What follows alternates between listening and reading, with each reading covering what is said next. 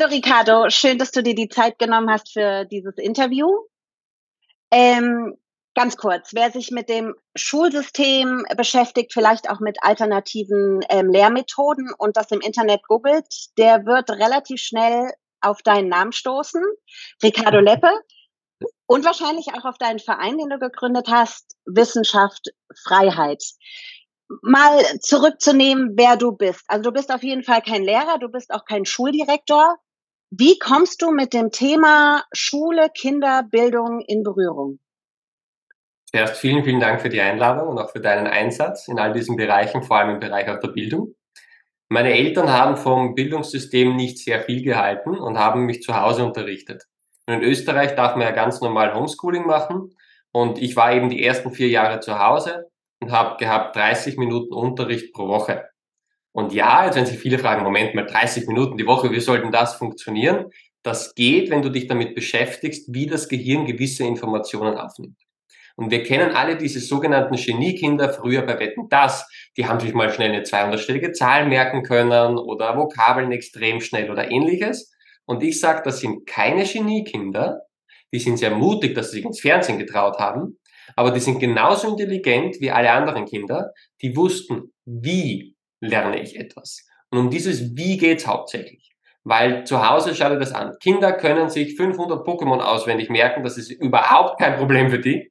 Aber drei Buchstaben einer Chemieformel sind ihnen zu viel. Also wo liegt da die Logik dahinter?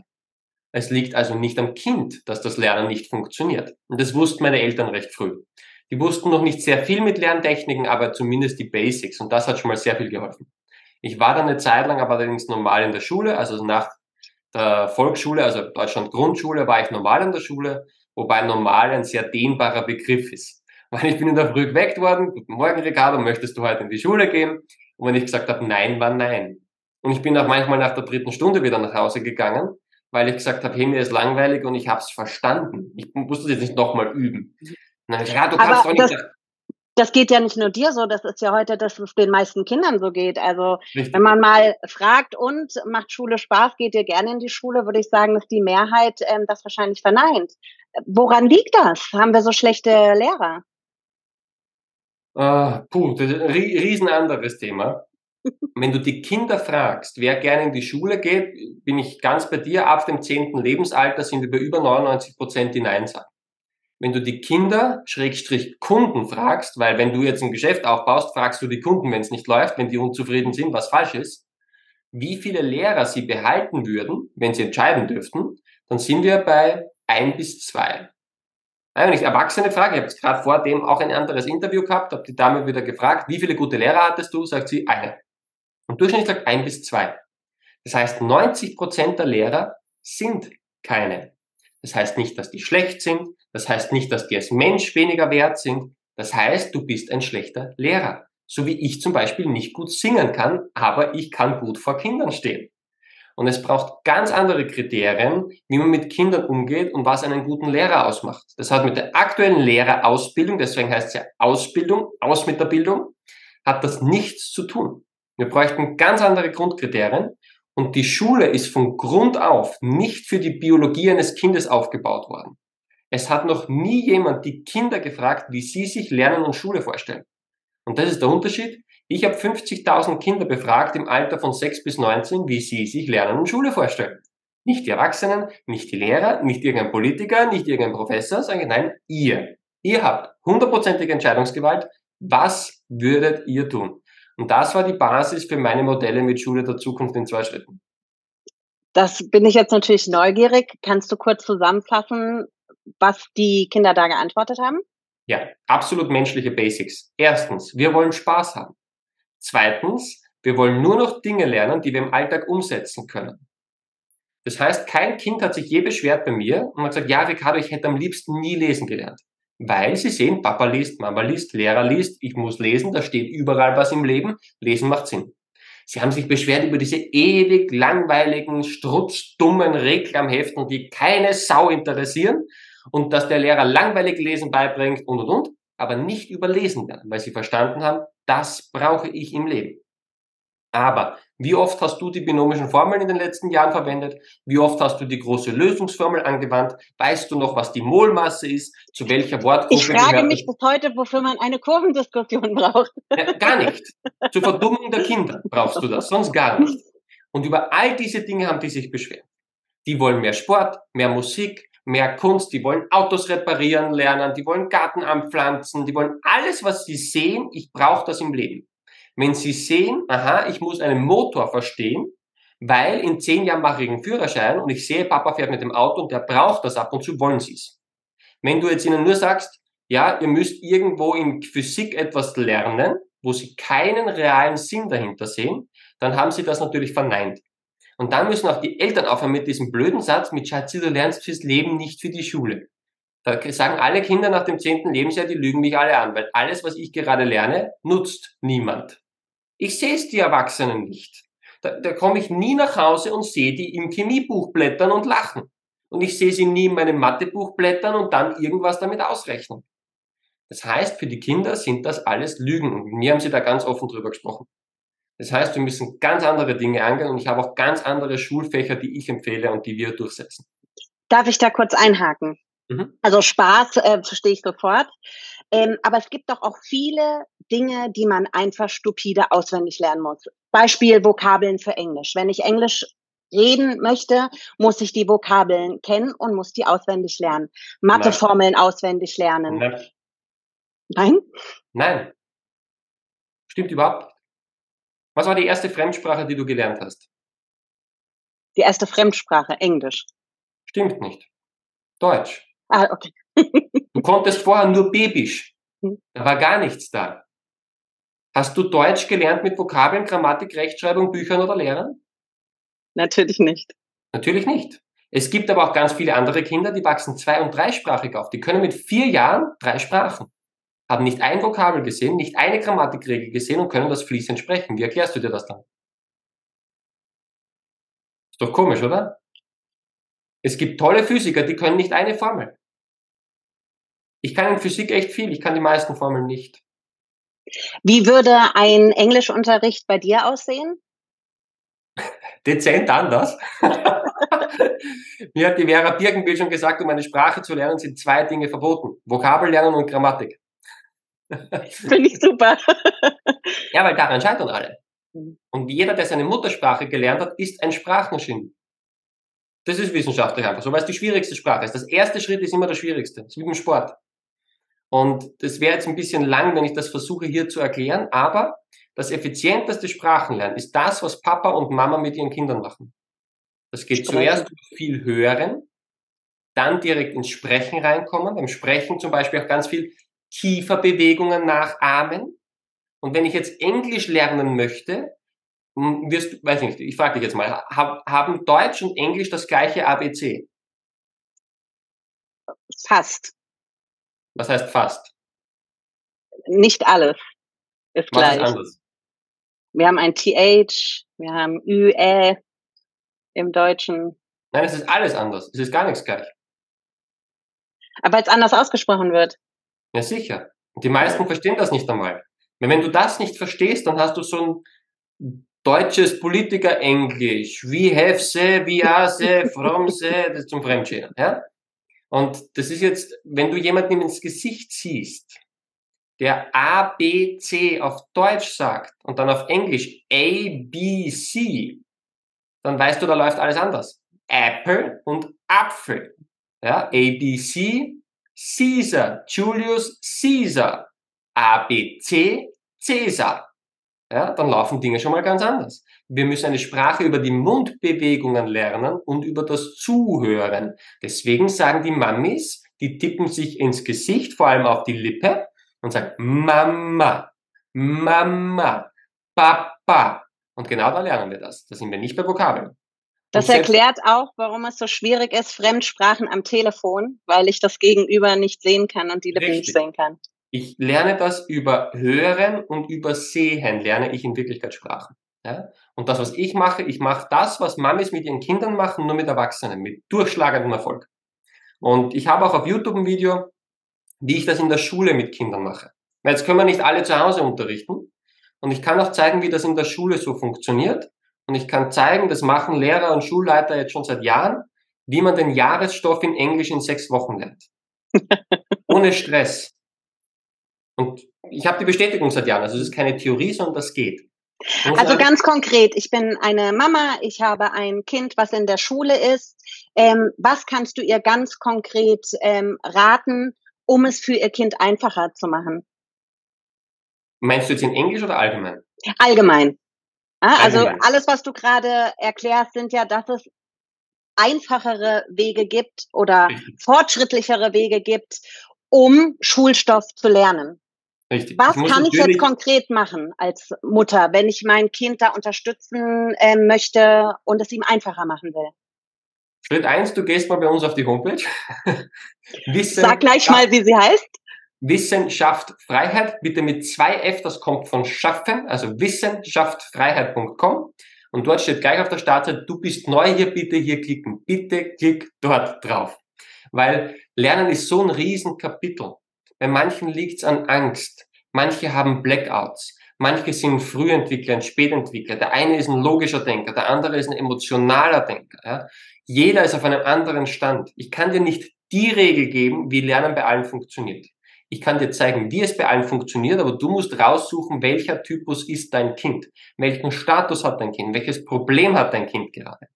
Aber was ich definitiv mitgeben kann, ist, wie Lernen grundsätzlich funktioniert. Und das ist für jeden, jedes Alter, jedes Geschlecht und die ganze Welt gleich.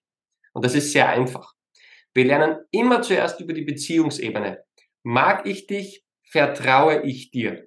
Und es gibt keine stärkere Vertrauensebene wie zwischen Mama und Kind und Papa und Kind. Das heißt immer zuerst die Beziehungsebene. Wir kennen das alle, wir haben einen Mathelehrer, den mögen wir, wir kapieren Mathe, wir haben einen Mathelehrer, den mögen wir nicht mehr, wir kapieren plötzlich Mathe nicht mehr und umgekehrt natürlich genauso. Das heißt, wir lernen immer zuerst über die Beziehungsebene. Bindung vor Weisung. Wenn ich keine Bindung aufgebaut habe, brauche ich dem nichts anweisen. Das wird nicht funktionieren. Das ist immer im Gegenwert. Zweitens ist dann die Vorbildebene. Und dann überprüft der Mensch, lebt er das, was er sagt?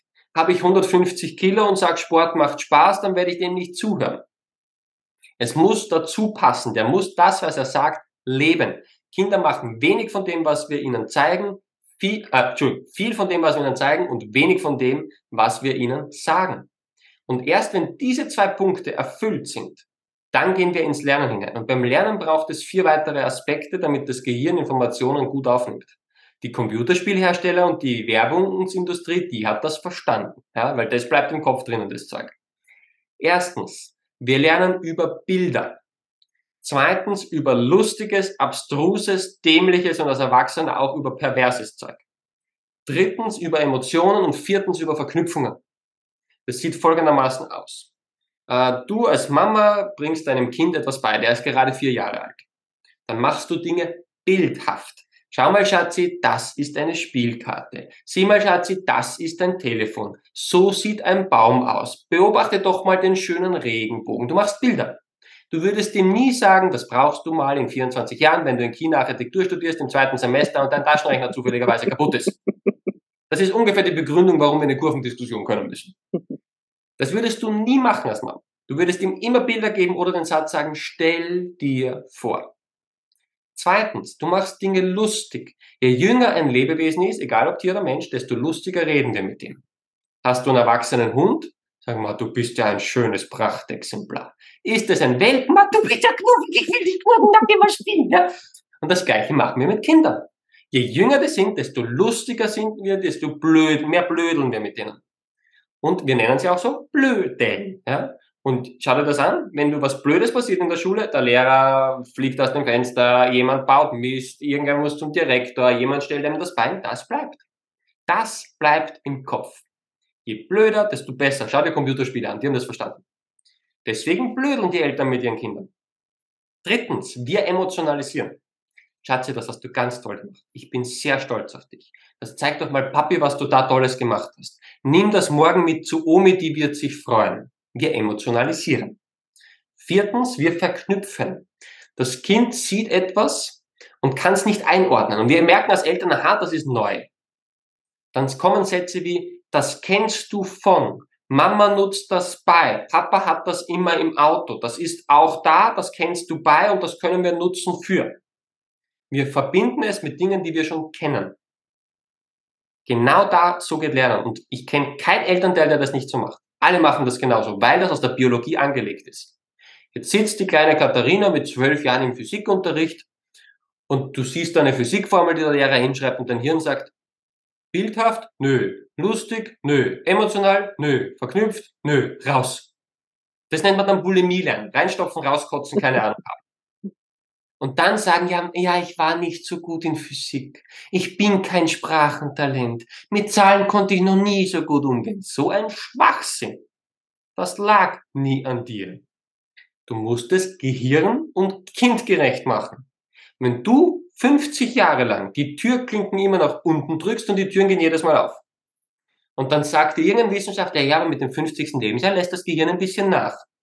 Und dann fangst du an, die Türklinke nach oben zu drücken und dann sagst ja, das liegt an meinem Alter, dass ich die Tür nicht mehr aufkriege.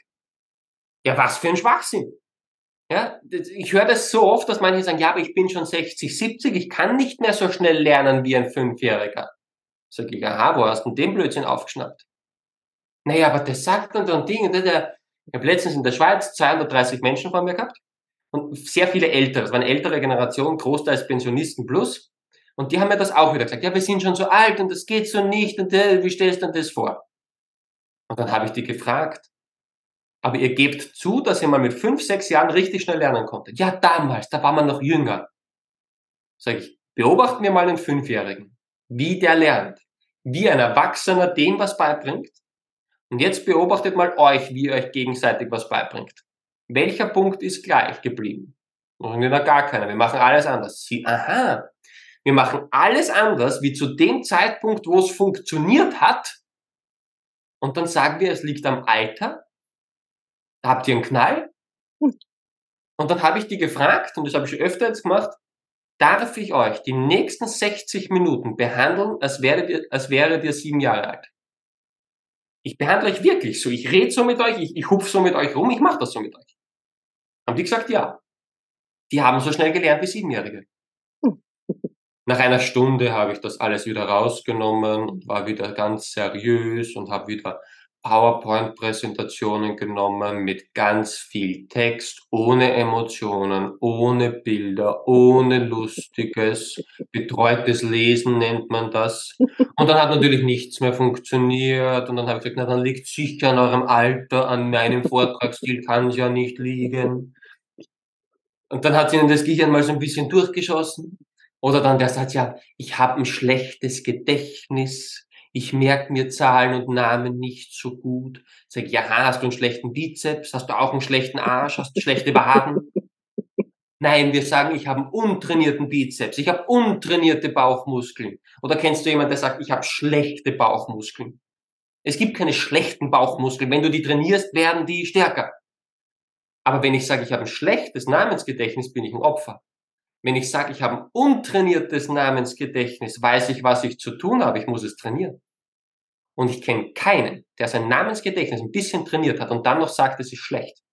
Und ich kenne keinen, der eine Zeit lang Ausdauer trainiert und sagt, er hat keine Ausdauer. Aber wir erwarten Dinge, dass wir sie einfach können beim Gedächtnis. Das funktioniert nicht. Wir müssen das ein bisschen trainieren. Und das vermittelt uns die Schule falsch, dass wir das gleich können müssen. Und du hast 1300 Versuche durchschnittlich gebraucht, um laufen zu können vom Krabbeln. Und in der Schule hast du einen Versuch bei der Schularbeit. Wenn du brav bist, zwei. Wenn du Nachsitzen hast, dann drei. Wie funktioniert denn das? Du kannst nicht in drei Einheiten Golf spielen lernen. Mit dreimal Schwimmen gehen bist du immer noch kurz vorm Ersaufen. Das funktioniert so nicht. Jetzt wäre es ja schön, ähm, wenn wir modernere Schulen hätten, die eben einen anderen Ansatz haben, einen Ansatz, den du uns gerade präsentiert hast. Es gibt ja auch alternative Schulen, Waldorfschule, Montessori-Schule. Ähm, gibt es denn vielleicht auch bald Lepper-Schulen? Gibt schon lange. Ja. Und das ganze Lernen hat mit Waldorf, Montessori oder so überhaupt nichts zu tun. Das, ist, das hat damit überhaupt gar nichts zu tun. Auch der Schultypus ist nicht abhängig davon, ob gelernt werden kann. Es hängt von den Menschen ab, die dort stehen. Ich habe staatliche Schulen gesehen, die sind grandios. Ich habe staatliche Schulen gesehen, großteils 90 Prozent, die waren katastrophal. Ich habe Waldorfschulen gesehen, die waren katastrophal. Ich habe Waldorfschulen gesehen, die sind gut. Es hängt nicht vom Typ Lernen ab oder welcher Schultyp, sondern wer steht dort? Wer leitet das? Wessen Vision steht dahinter? Aber ja, von mir gibt's etliche Schulen. Wir haben hunderte Projekte in ganz Europa. Die meisten davon in Deutschland.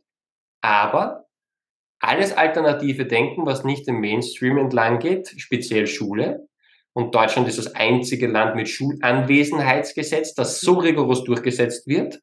Es steht zwar in anderen Ländern, dass das das theoretisch auch gibt, aber ich sage, ich bin in diesen Ländern, ich erlebe das nicht so. Ja, und die sagen einmal, ja, wir haben das beste Schulsystem. Sag ich, warst du schon in anderen? Nein, warum? Sage ich schon.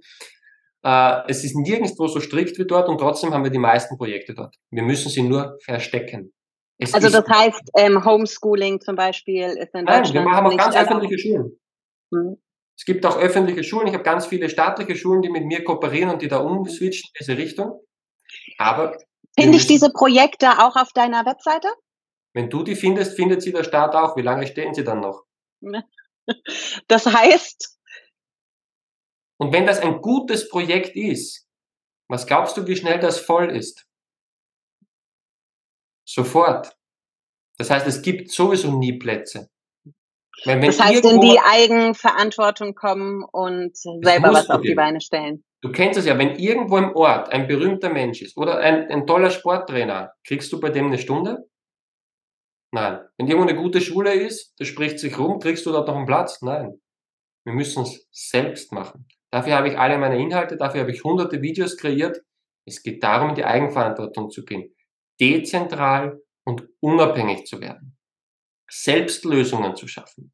Ich kann dir nur Möglichkeiten geben. Ich gebe dir eine Bibliothek an Möglichkeiten. Aber ich kenne dein Kind nicht. Und es darf nicht sein, dass ein Sesselfurzer bestimmen darf, wie Millionen Kinder behandelt werden müssen. Wenn du jetzt ein Kind hast, das zwei Monate zu früh geboren wurde, die brauchen mindestens zwei Jahre in der Entwicklung länger. Da können wir nicht sagen, ja, der ist sieben wie alle anderen. Nein, der ist maximal erst fünf. Der kann das jetzt noch nicht. Wenn der dazu noch ein Introvertierter ist, plus ein Scheidungskind, dann braucht er nochmal zwei Jahre länger. Mit dem muss ich ganz anders umgehen. Du als Mama weißt das aber alles. Du weißt, wie war die Geburt, wie war es danach, wie ist das Elternteil, wie, wie ist die Vorbildebene zu Hause, ist das ein körperlicher, ist es ein emotionaler, ist das ein Logiker, ist das ein introvertierter, ein extrovertierter, was, das weißt du alles. Ich nicht. Also kann es nur richtig sein, wenn Eltern, Kinder und die guten Lehrer vor Ort entscheiden dürfen. Dezentral. Alle dürfen mitbestimmen. Nicht irgendein Politiker, der darf Vorgaben geben, der darf Vorschläge geben, der darf Weisheiten von sich geben und ihr müsst entscheiden, ob ihr die annimmt oder nicht. Und ich gebe Möglichkeiten vor, Lösungsvorschläge vor und jeder nimmt sich das, was er möchte. Und es wird nicht den Schultypus geben, auch wenn jetzt alle Ricardo-Schulen machen. Für manche wird das nicht passen, weil sie im Bewusstsein nicht dort sind. Und jeder muss entscheiden, wo will ich hingehen. Deswegen heißt es ja bei mir Schule der Zukunft in zwei Schritten. Es braucht Übergangsschritte. Und jeder kleine Schritt ist okay. Der einzig wirklich wichtige Schritt ist, zu entscheiden, ich bin ab jetzt bereit, dazu zu lernen, zu wachsen, mich ständig zu hinterfragen und es jeden Tag ein bisschen besser zu versuchen. Das ist der einzige Schritt, den man wirklich gehen muss. Und dann gibt's alle Möglichkeiten. Und wenn du sagst, du machst eine Katharina-Schule, ich mache eine Ricardo-Schule, dann gibt's eine Waldorf, eine Montessori und eine XYZ-Schule. Und der, der als nächster eine Schule macht, der sagt, ah, ich nehme mir 10% von der Katharina, 20% von Ricardo, 30% von der Vera Birkenbiel und den Rest habe ich eigene Ideen. Dann bist du am richtigen Weg. Ja? Also letztendlich, ich bin Mama, ich habe mich auf deiner Webseite umgesehen und ähm, kann jeden nur dazu auffordern, da unbedingt mal vorbeizuschauen.